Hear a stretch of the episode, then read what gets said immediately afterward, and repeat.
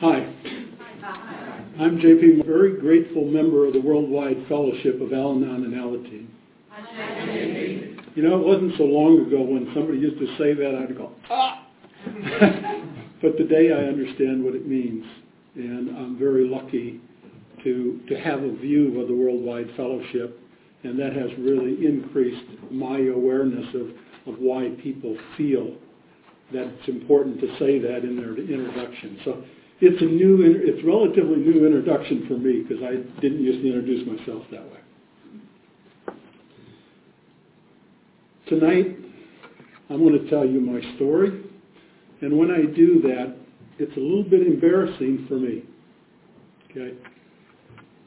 See, if you're into sad Al-Anon stories, and if you're into people that have really been dragged through the pits, you ain't going to get it tonight. Okay? My life is good. In fact, when you hear how good my life is, if you say, if my life was that good, I wouldn't have to be here, that's okay because I held that position for 52 years. Okay? So if you feel that way tonight, uh, I understand it.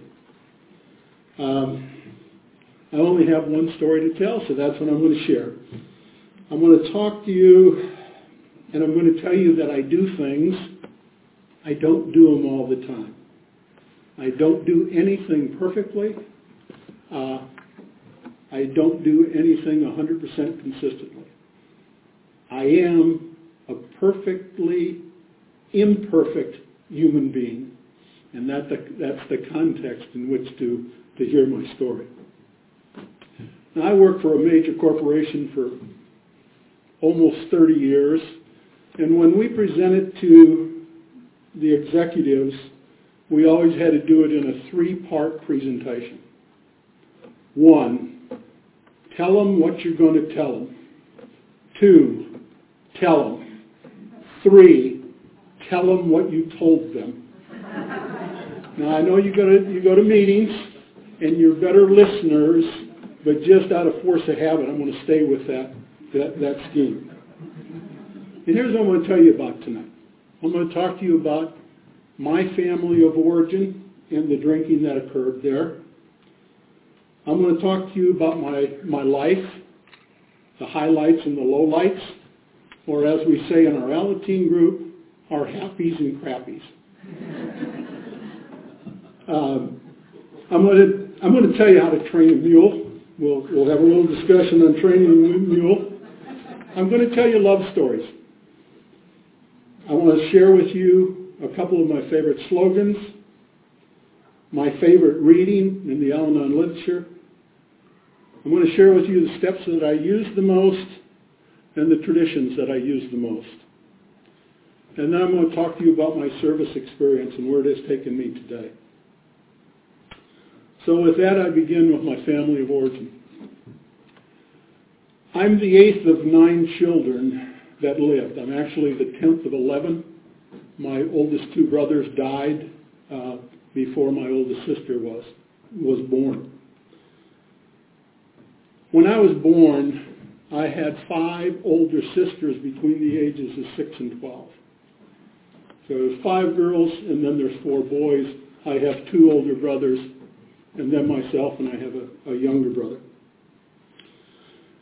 When I was born, dolls did not cry and laugh and poop their pants. And so I had to fill those roles for my sister. And that, and that was my job for four and a half years. Um, so I was the baby. My next older brother was a year and a half older than I am, and he was a scrawny, whiny, don't hold me type of kid. I was the other way. I was a cuddly bear. And so I had all the attention you could ever want in your life. And having an older brother that way taught me that, you know, you can really look good if you stand by a bad example. and, I, and I often try to do that. Uh, my family loved me love to me was water to a fish.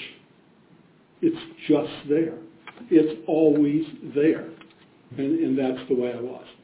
Now, I will give you a little level set here to let you know that my siblings love me in different ways. Just before I turned four years old, we moved from one side of town to the other, and we moved in right next to a railroad track. Actually, we moved in October. And the first night we were there, we had no lights because the people that moved out removed every light bulb from the house. So we had no lights, and we were sitting there in the dark. And the train came by, and I remember this wonderful picture of the caboose and the lights on the back of the caboose as it, as it went out of town. A very beautiful picture. By the next summer, whenever I heard the train, because my brothers and sisters had convinced me it was going to get me, unless I ran down the steps into the cellar, not a basement, a cellar, and wherever I was, I'd hear the train coming and down the cellar steps I would go. they would babysit me, and when they babysit, they would listen to the scariest radio shows you could imagine. Now, TV can't do it to you like what your imagination can do it. And I spent most of the time they babysat with me hiding under the kitchen table. So, yeah, they love me in their way. I also have one recurring nightmare, and that is of being on a swinging bridge and having two siblings, one on each end, swinging that bridge. And in my dream, it's at least a thousand feet out of the water. I once saw that bridge, and it's about five feet out of the water. and that was, that occurred before we moved at three and a half. But I had that dream for many, many years. Um, we were a poor family. My father probably never made $3,000 in a year. Now, today's money, that's thirty, thirty-five thousand dollars. Take that and raise a family of nine kids. Uh, sometimes I was embarrassed and ashamed of that. Uh, didn't have didn't have all the nice things. Didn't scrub up like this very well, you know, in those days. And I've bought my own clothes since I was 12 years old not as a punishment, but that was because what was necessary. And, but it, it left me, and like I said, I, I would be a, ashamed of it at times. And, and that's where I was when I went into high school. And here's where high school, my freshman year in high school, was the first time I learned about training a mule. Okay. And you might have heard this story. It goes like this uh, a guy was trying to get his mule to move. And sitting there was a mule skinner. And the guy said, how do you get a mule to do what you want him to do? And the mule skinner says, you whisper in his ear. And so the guy goes and he whispers, let's go. The mule didn't do anything he turns back to the Skinner and says, what am I supposed to do? Whisper in his ear. The guy goes back, whispers in his ear. Mule does nothing. And he turns to the Skinner one more time, and the Skinner says, here, I'll help you. And the mule Skinner picks up a two by four, walks over that mule, and just whacks him on the head. And then whispers in his ear, get up and move. And the mule got up and moved. Uh, my higher power uses that technique. Every now and then, you know, the mule the, the guy says to Mule Skinner, you know, that wasn't fair. You said to whisper in his ear, and he'd move. And that's the way you train him. And the guy says, yeah, that's right. But you have to get his attention. And that's what you do with the 2 by 4 Because after you get hit with the 2 by 4 then you can hear the whisper. And the first time that happened to me, I was a freshman in high school and I took this young lady out and I thought we had a great time. And I called and asked her if she would like to go out again. And I got a real funny non-answer. And this went on for a while, and finally I, I met her and I said, what's the problem? She said, I can't go out with you. You're the wrong religion. And that was the first time I personally was hit with prejudice. Not for what I had done. There's a lot of things you could have me for for what I've done. But don't have it for what I am. And I didn't like that. And it was a lesson that has stayed with me all my life. And today I have one prejudice. I'm prejudiced against prejudiced people. And that, that's where it has left me. Um, when I was in high school, my sophomore year in high school, the religion I was in opened up a centralized school and we were strongly encouraged to attend. My parents did not did more than encourage. They said, you will go. And, and so I went. It was a little rinky-dink town. You know, my town was 6,000. This one was much, much smaller. So when I talk about rinky-dink, I, I mean it. But I went there against my will, but I went there. And the best thing that, that happened to me at that school is that uh, I met a young girl there. And um, we dated off and on. And eventually, um, well, economically, we were at two different ends of the scale. Okay. I was lower economic class, and she was in the lower upper economic class. And so we had very different, uh, very different economic experience. And so it took me a while to get to a position where I wanted her to invite her to my house, to the house where I lived. Because I, would, I didn't know, we had nothing fancy, nothing zip. Um, and, and I asked her and eventually, and she came. And I didn't know what she was going to see.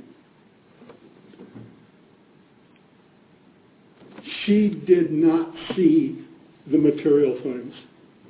What she saw was the love that was in my family. Because that was different than what was in her family. It was a different experience. And so she saw what I had always taken for granted and had discounted. And that was the first time that I really started to develop a sense of gratitude. That an understanding that I had something that not everybody had. And so that girl was very important to me because she helped me to understand gratitude, to begin to understand gratitude. Now, I was told you I was going to talk to you about the drinking in my family. In my family, we have teetotalers, users, abusers, and alcoholics. Pretty much covers the range. Um, there were times in my life when I was a teetotaler. There was times in my life when I was a user. There was times in my life when I was an abuser. I don't have the disease, so I couldn't be an alcoholic. The pain and suffering that I caused within my family from drinking, I cannot blame on a disease. I can only blame it on my own stupidity. And if they ever start Stupids Anonymous, I'm going to be a charter member. because I caused, I caused pain to my wife. I caused her to to suffer and worry needlessly. And, uh, and I have to deal with it. Now, I thought that some of my siblings, for many years, I thought that some of my siblings were alcoholics until they, like me, quit drinking. And when they quit drinking, they just quit drinking. And so maybe they were just abusers like I was. The in-laws, on the other hand, were a different story the first time I really lived with alcoholism, didn't know what, what to call it, is when I went to live a summer after my senior year with my one of my sisters and her husband and their four kids. And the relationship there was crazy. It was crazy. It was irrational the way they treated each other. And I, I couldn't I couldn't understand it. I could not explain their behavior to each other. And of course I couldn't. there is no rational explanation for the insanity that we have in our families with the disease of alcoholism. And like I said, I didn't know it, but that's what was there. What I could do, though, was detach. As the eighth of nine children, okay, we were all encouraged to have an opinion. No one was required to care what it was, especially of the little guy, you know. And so I had opinions. It didn't really matter what it was. And my idea of how to solve something wasn't going to be the, the option taken. Okay? And so what that did was it leave me a very natural detacher. I can detach. I was really good at detaching. And so I went I, I lived with my sister and her family that summer and I went back the, the summer after that. Uh, the next thing I ran into, I went to college and I ended up in a four-man dorm. And this was the odd quartet. One, one was a doctor's son from, from Chicago, very wealthy doctor's doctor. Um, his monthly allowance was more than my parents gave me in four years of college. And he was always broke at the end of the week. Um, the next, the next was a jock. He was there on a full ride scholarship, football hero from out of the Chicago area. And then there was a fatherless kid who was as poor or worse than I was. Well, the doctor's son had never spent a day playing with his father ever. The jock was under enormous pressure to succeed, and the fatherless kid was running around angry. And so I saw in the jock and the, uh, the doctor's son things that I thought I wanted, and these people had it, and it made it, them no happier. And in fact, none of them were as happy as I was. And I had a father, and I had a father that cared and loved me, and, and so it made a lot of difference to me. So that really became my second taste of gratitude. Um, I was starting to look at what I had instead of what I didn't have. And to me, that's what gratitude is all about, is to, is to want what you have. After college, got married. We had four kids. We moved six times in the first 12 years. Couple of places. I, I, I grew up in the Midwest in Iowa. Then we, my wife and I moved from there to, to New York, a couple of places in New York, a couple of places in Chicago, Kansas City, and the, and the sixth and final move to this point was to Atlanta in 1975. Shortly after we moved to Atlanta, my wife's sister, Patty, moved to Atlanta. And all of our, our closest relatives were, were in Iowa, so it was, it was she and us were there. And my wife's sister was in the, in the final stages of alcoholism. Uh, and it is what brought my wife into Al-Anon. And so my wife started to attend Al-Anon probably in 1977 or 78. Um, Patty was in poor shape. She really was, and she ended up dying on the streets of Atlanta. Even through that, I could detach. I could look at what happened, and I was detached. And I remember thinking to myself, and I think I even said it out loud, Patty's pain is over. She's in a better place than she's been for many years. And I was able to detach. And it didn't, uh, I cared, I loved her. She was one of my favorite sister-in-laws. But I could detach from it. So life was pretty, still pretty good, and we suffered through that. And so it was about time for the second mule lesson. And I was. In 9, September of 1982, my wife went into the hospital. And from September of 82 to January of 83, she was in the hospital for 50% of the days. She would be in, she'd be out, she'd be in, she'd be out. Early in January of 83, I think it was January 7th,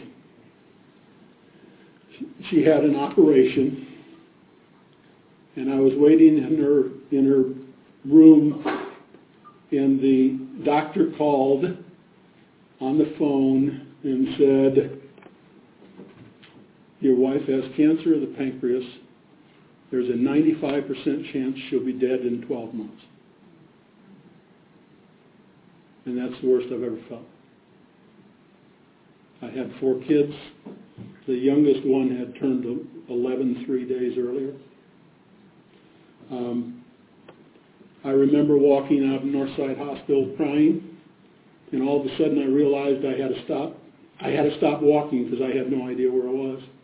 And when I dried my eyes, I, I found out I was standing in the middle of the driveway of the front entrance to Northside Hospital.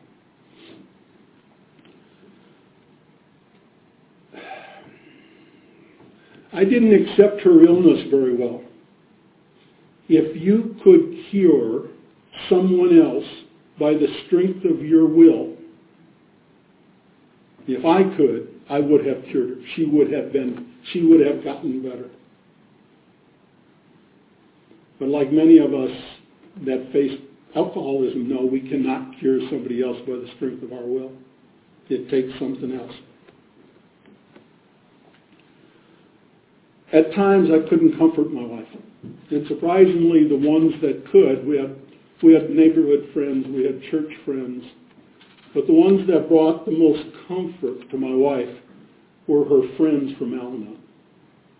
And so I got to know a lot of what I call first name friends. You know, we have no we have no last names.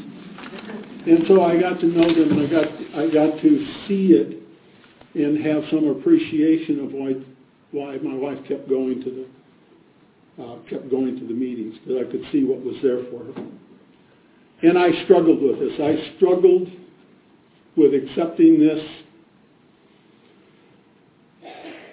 And finally, I quit struggling. And I accepted the reality that my wife had a short time to live. And I decided with that reality, what should I do? And I decided that if my wife had 12 months to live, that I wanted to be, I wanted every day of those 12 months to be the best possible day it could be for her.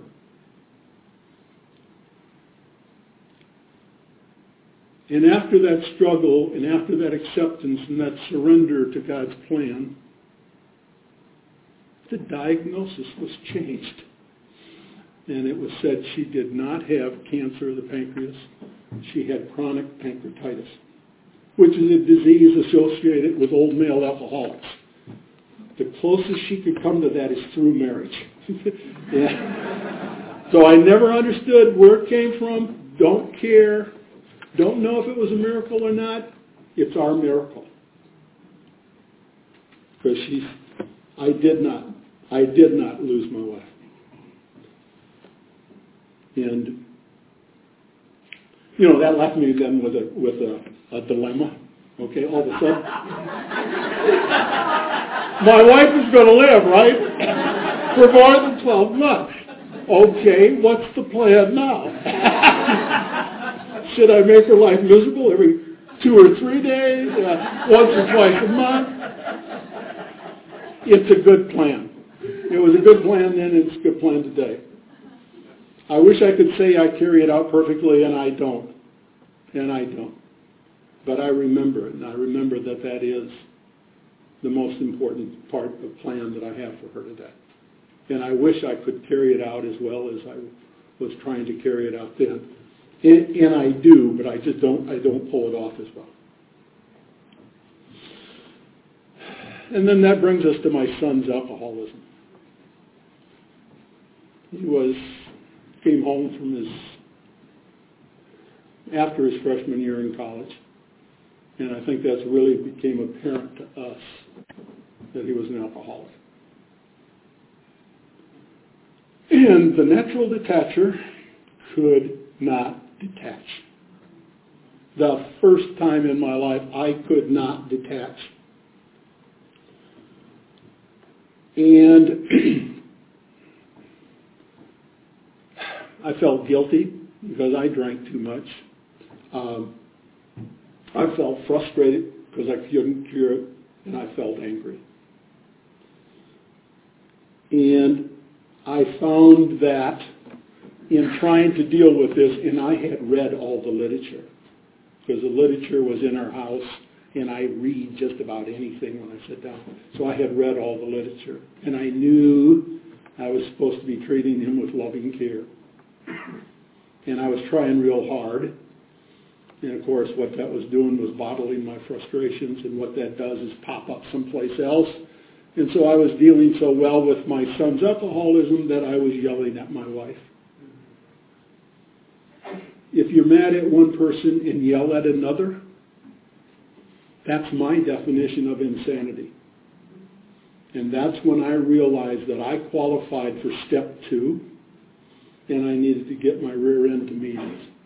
And that's when I got into that's when I got into Al-Anon. It's also when my son got into AA. He went into AA at the time that that I went into Al-Anon. My higher power knows that I can be thick-headed. So it was time for lesson three in training the mule. When my son went into AA and I went into Al-Anon, I was diagnosed with cancer. You know, it was funny. When I was diagnosed with cancer, nobody said to me, if you loved me, you wouldn't have cancer. No one said to me, if you tried harder, you wouldn't have cancer. I had a disease, and I could not control it. And it helped me to understand that my son had a disease the same way. And he could no more control of and by himself than, than I could control my disease.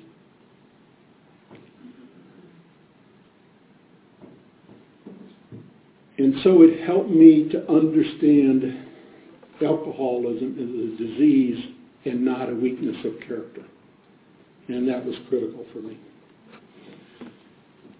And it brings to me to my favorite reading, and this is the only thing I'm going to read out of the literature tonight, but it's my favorite reading because it helped me so much. This is March, March 14th in Courage to Change. One beautiful day, a man sat down under a tree, not noticing it was full of pigeons. Shortly, the pigeons do what pigeons do best. The man shouted at the opinions as he stormed away, resenting the pigeons as well as the offending material. But then he realized that pigeons were merely doing what pigeons do just because they were pigeons and not because he was there. The man learned to check the trees for pigeons before sitting down. Active alcoholics are people who drink. They don't drink because of you or me, but because they are alcoholics. No matter what I do, I will not change this fact, not with guilt, shouting, begging, distracting, hiding money, or bottles or keys, lying, threatening, or reasoning. I didn't cause alcoholism, I can't cure it, and I can't control it. I can continue to struggle or lose, or I could accept that I am powerless over alcohol and alcoholism and let Al-Anon help me to redirect the energy I've spent on fighting this disease into recovering from its effect.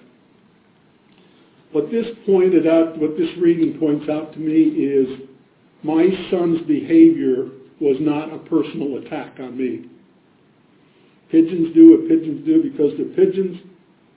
Alcoholics do what alcoholics do because they're alcoholics. It's not personal.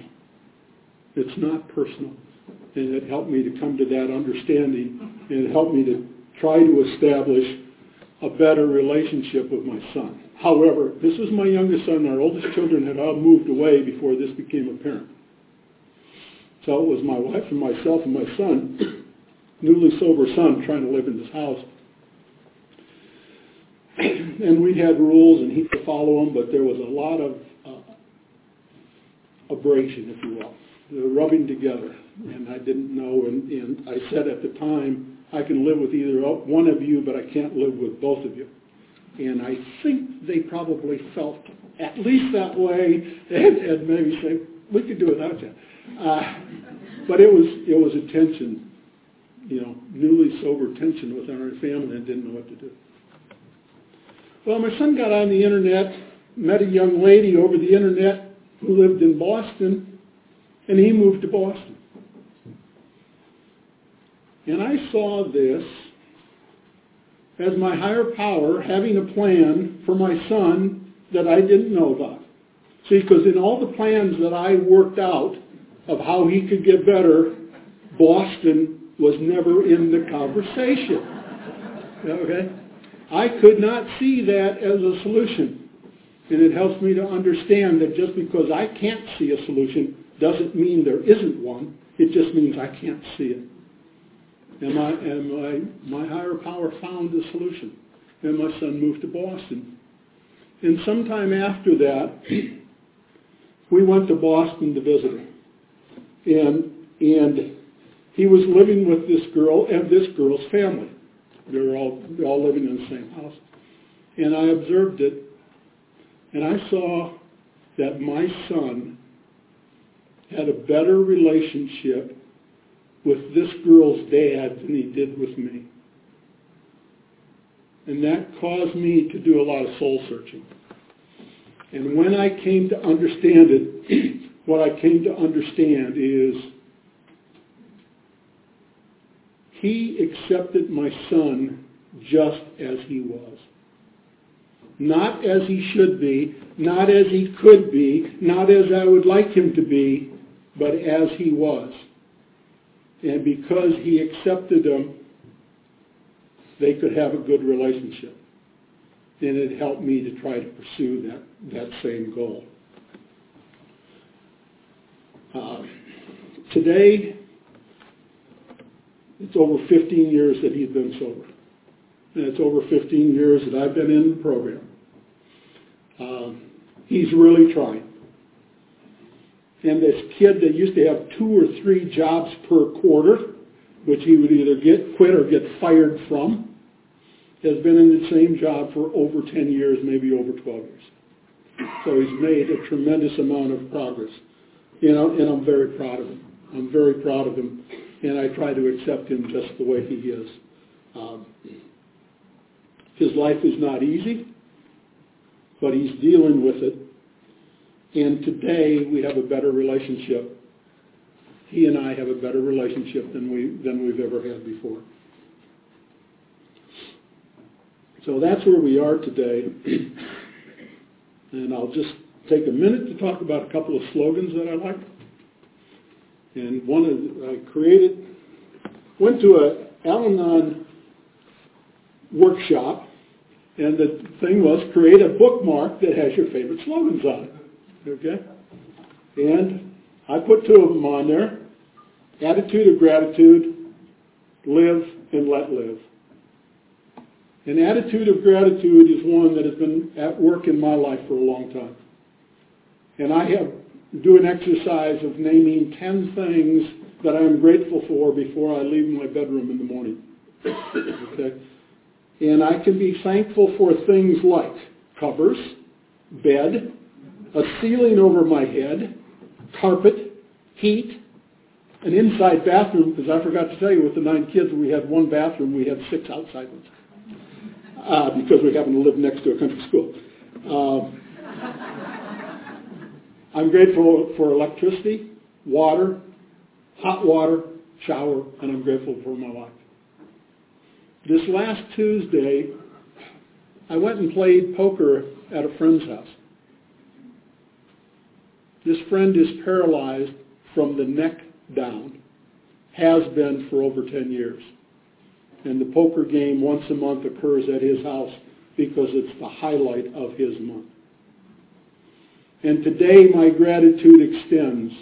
I can move my finger. I can move my finger. I can move my hand. I can move my arm. I can move my feet. I walked into this room by myself. My friend cannot do any of that.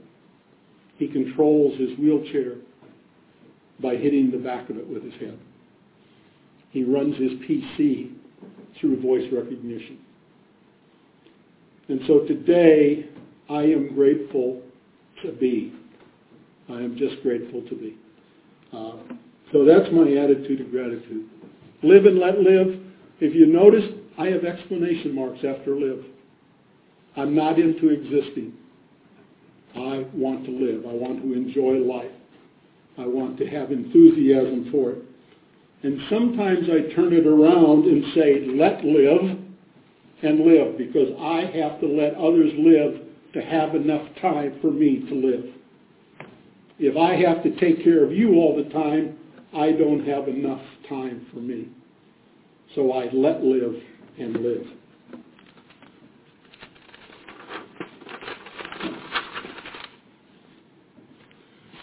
Okay, um, the steps that I like the most, step one. Step one to me is all about acceptance. If I really admit that I am powerless over everything and everyone, my only choice is to accept what is and who you are. If I do that, I am living in reality and have nothing to be upset about. I get upset when I judge that you are not doing what I think you should do. Okay? If I say should, I'm not accepting where you are.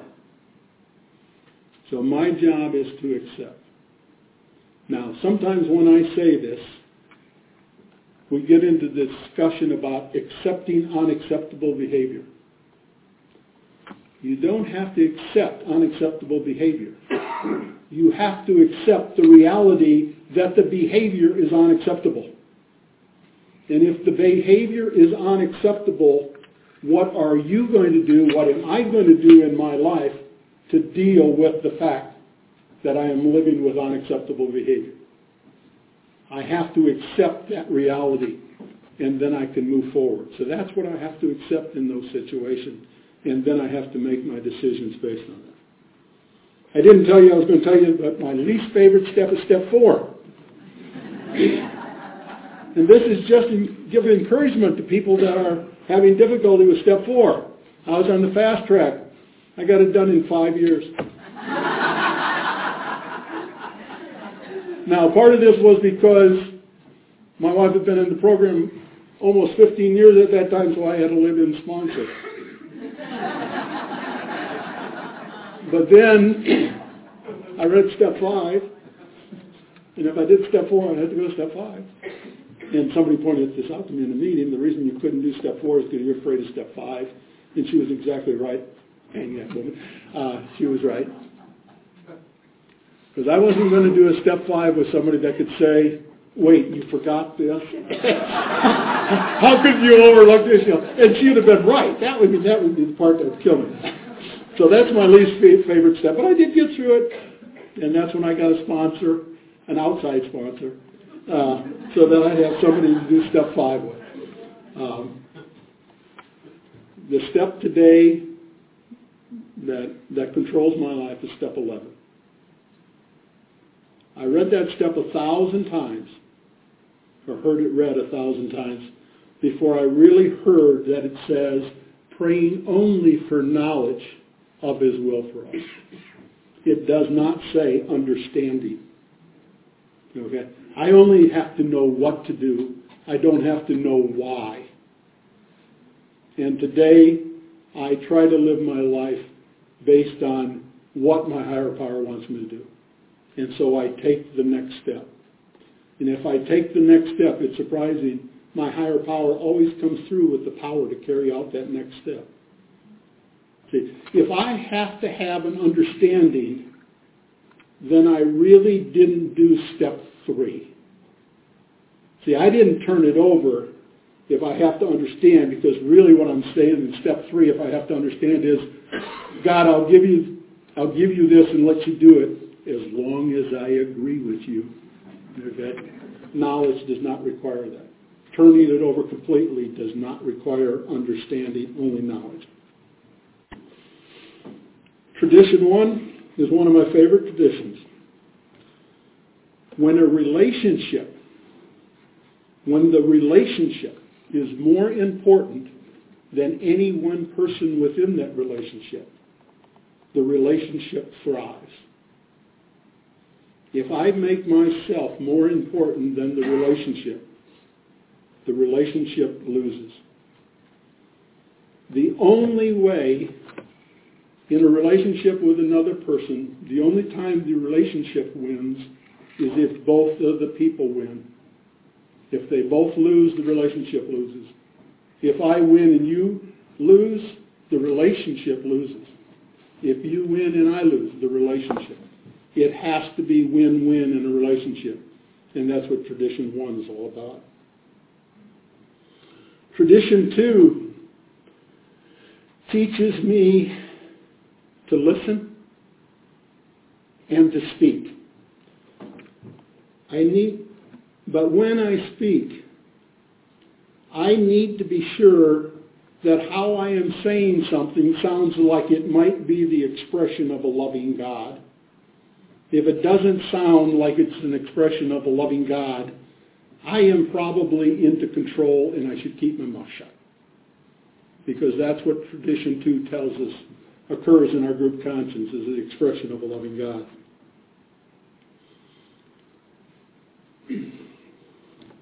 Now let me tell you about my service journey. First of all, let me position service in Al-Anon.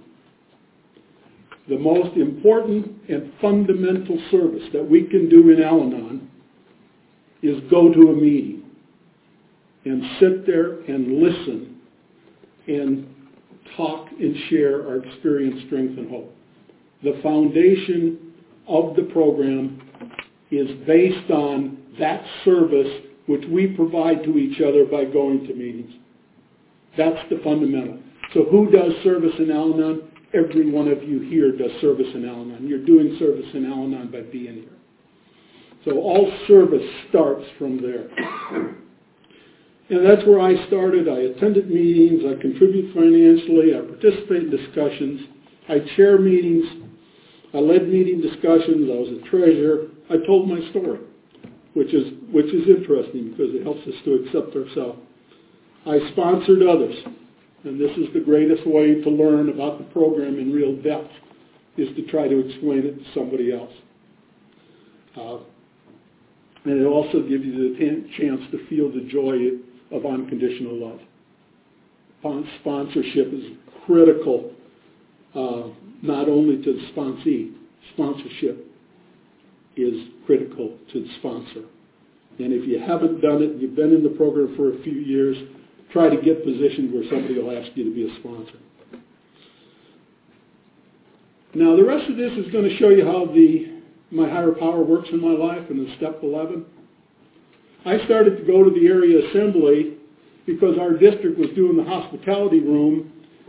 And wouldn't it be really nice if somebody could come there and work on the hospitality room that didn't have to go to the meetings? You know, so you could go, you I could sit and and, and get the uh, stuff all laid out while while the GRs were in the meeting and that. So I ended up going to assembly for the next seven years.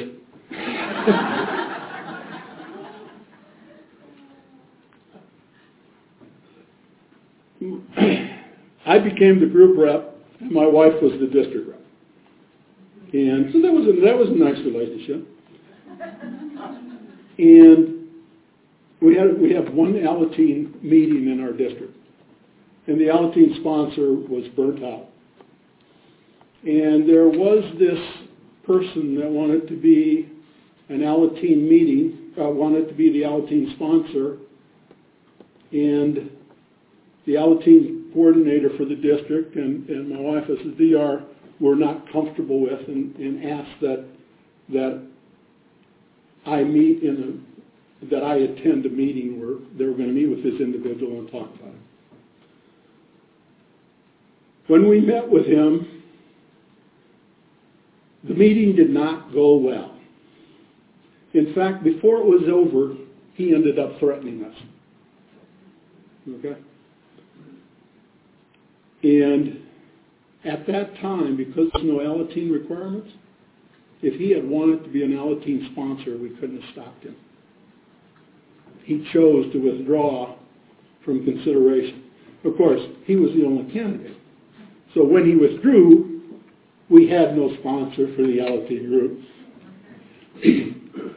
so I became the sponsor for the Alateen group because it was the next right thing for me to do.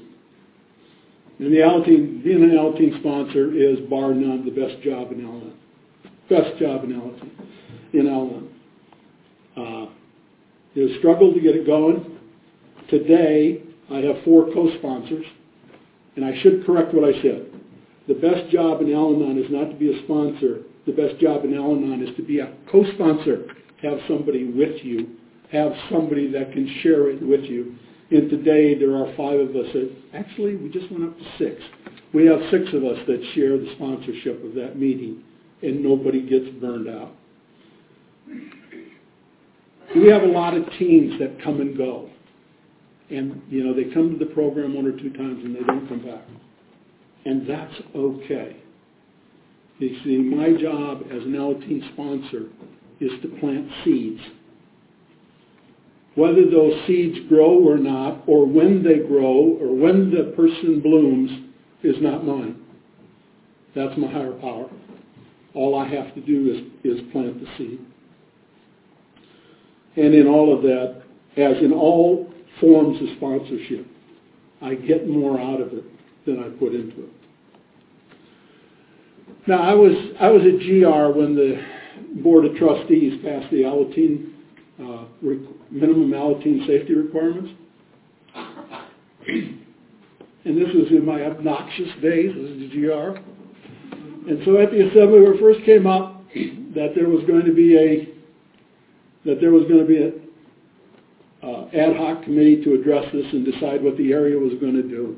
I stood up and made a motion about how the committee should report back to the assembly. And it got passed.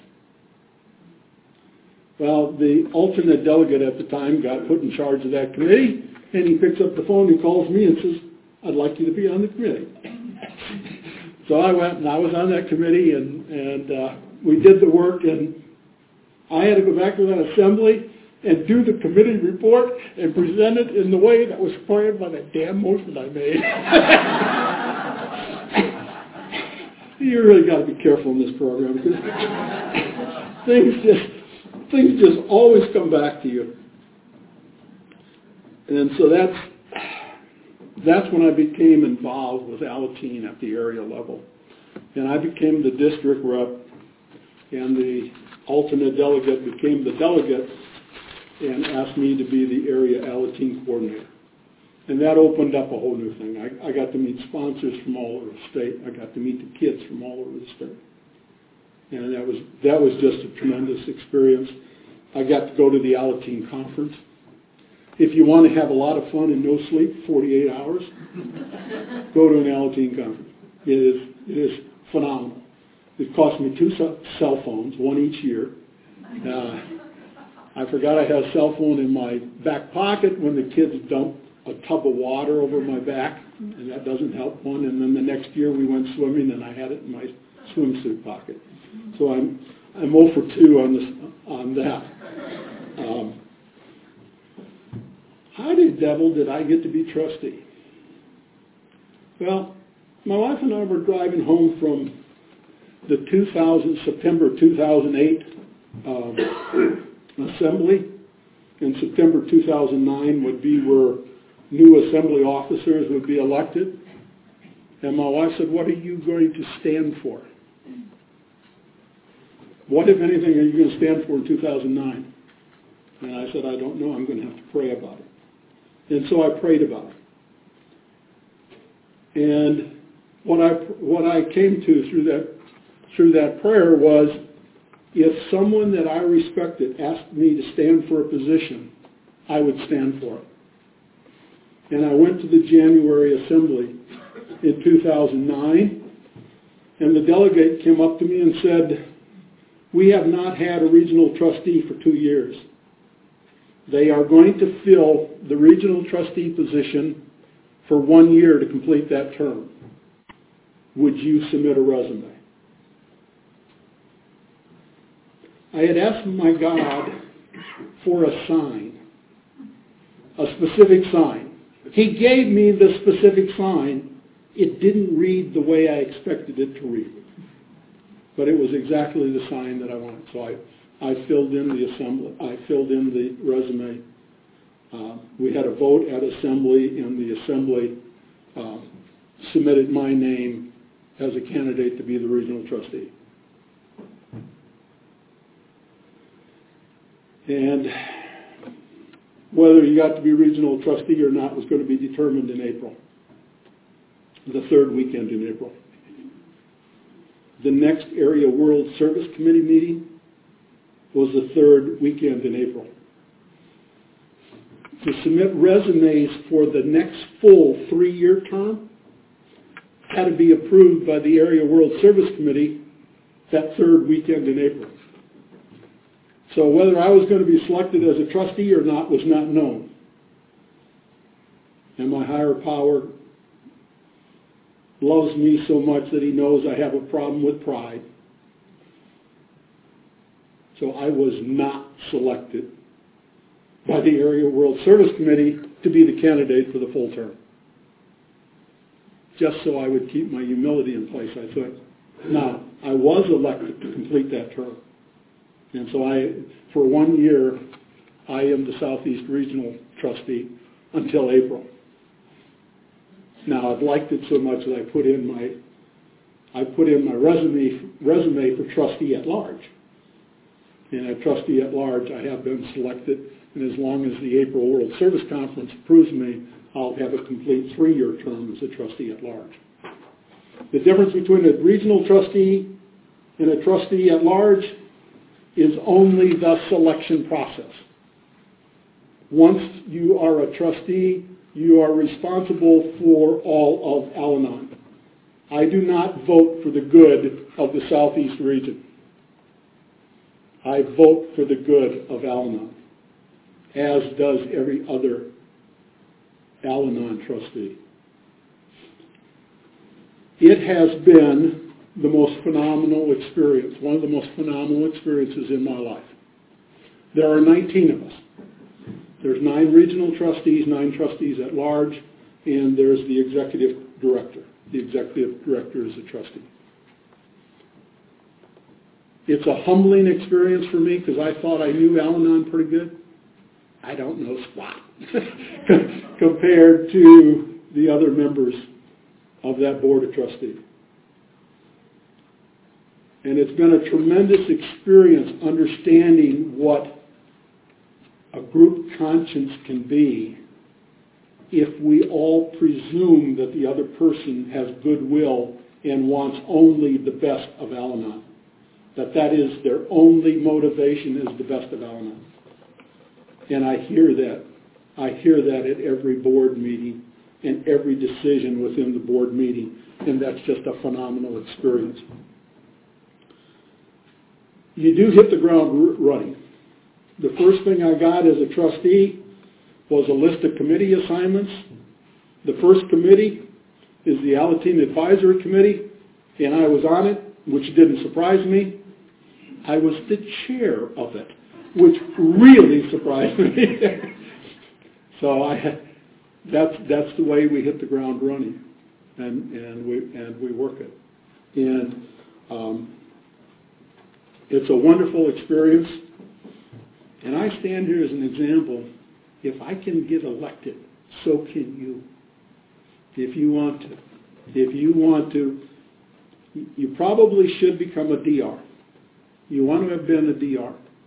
It's not explicitly stated, but for all practical purposes, you have to be a DR, have to have been a DR, and you have to have had some some level of service at the area level which makes sense. You know, I should at least address the problems in my state before I try to address the problems in the entire World Service Conference. But you can do it. And the surprising thing is, Al-Anon does not get a hundred resumes for all these positions. We get very few.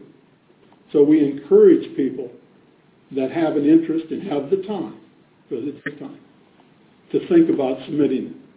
Regional trustees have to be selected through their areas. Trustees at large can submit their resume directly to, to the World Service Office. It is a fantastic experience. It has, it has taken me places that I never went, but that's always what service is. Service, service takes me places I didn't know that I would ever be. And with that, I'm going to start closing. I'm going to tell you what I told you. Okay? I think I told you love stories. My family of origin loved me. My wife loves me, and I'll just digress for a minute to talk about a card that's not Conference of Literature, but it's part of my experience, and hope. my wife gave me a card one day, and on the outside says, I love you more today than I loved you yesterday. And the inside of the card said, yesterday you really pissed me off.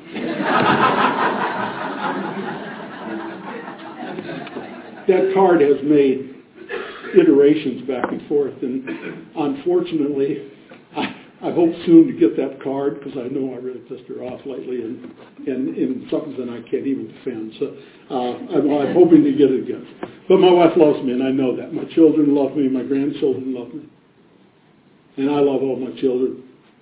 And in a very special way, I love my alcoholic sons who brought me into the program. I hope I've told you about the love that exists in Al-Anon. But through it all, the real love story is what my higher power, how my higher power loves me. Even when I wasn't paying attention, my higher power was getting me exactly where I needed to be. And that's, that's, the, that's the most wonderful love story in my life, is that my higher power loves me. And I know that today. There have been times in the past when I was irritated with my higher power and he wasn't doing a very good job. And today I look back at those and say, oh yeah, that's when I was doing things my way and blaming God for the results. Okay? I don't try to do it my way anymore and I don't have to blame God for the results. I learn from the whispers of my higher power once he gets my attention. The slogans and the steps and the traditions are important in my life, as are the concepts, but I wasn't, I've taken plenty of time to you right now. Now, I forgot to tell you, I'm smart and I'm lucky. You remember that girl I talked about in high school that helped me to have an understanding of what gratitude is? See, I was smart enough to ask her to marry me. And I was lucky enough that she said yes. And 46 years later, it's the best damn decision I've ever made in my life. and, uh, and it's very special to me. I thank you for listening. Like all of our, our meetings, take